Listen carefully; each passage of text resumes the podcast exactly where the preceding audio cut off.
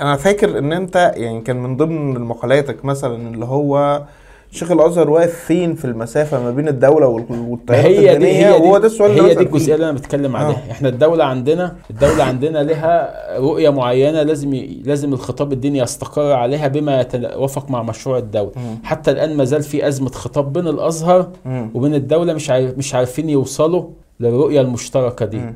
الأزهر شايف إن هو اللي يحدد للدولة.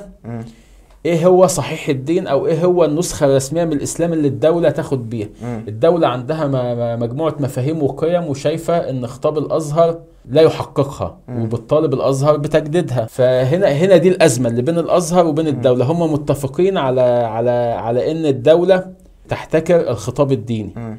ولكن آه، الأزهر والدولة مش متفقين على شكل و- شكل وماهية الخطاب الديني. آه كل واحد. آه هو ده وده, ودي يمكن دي أزمة الدولة والأزهر حاليا.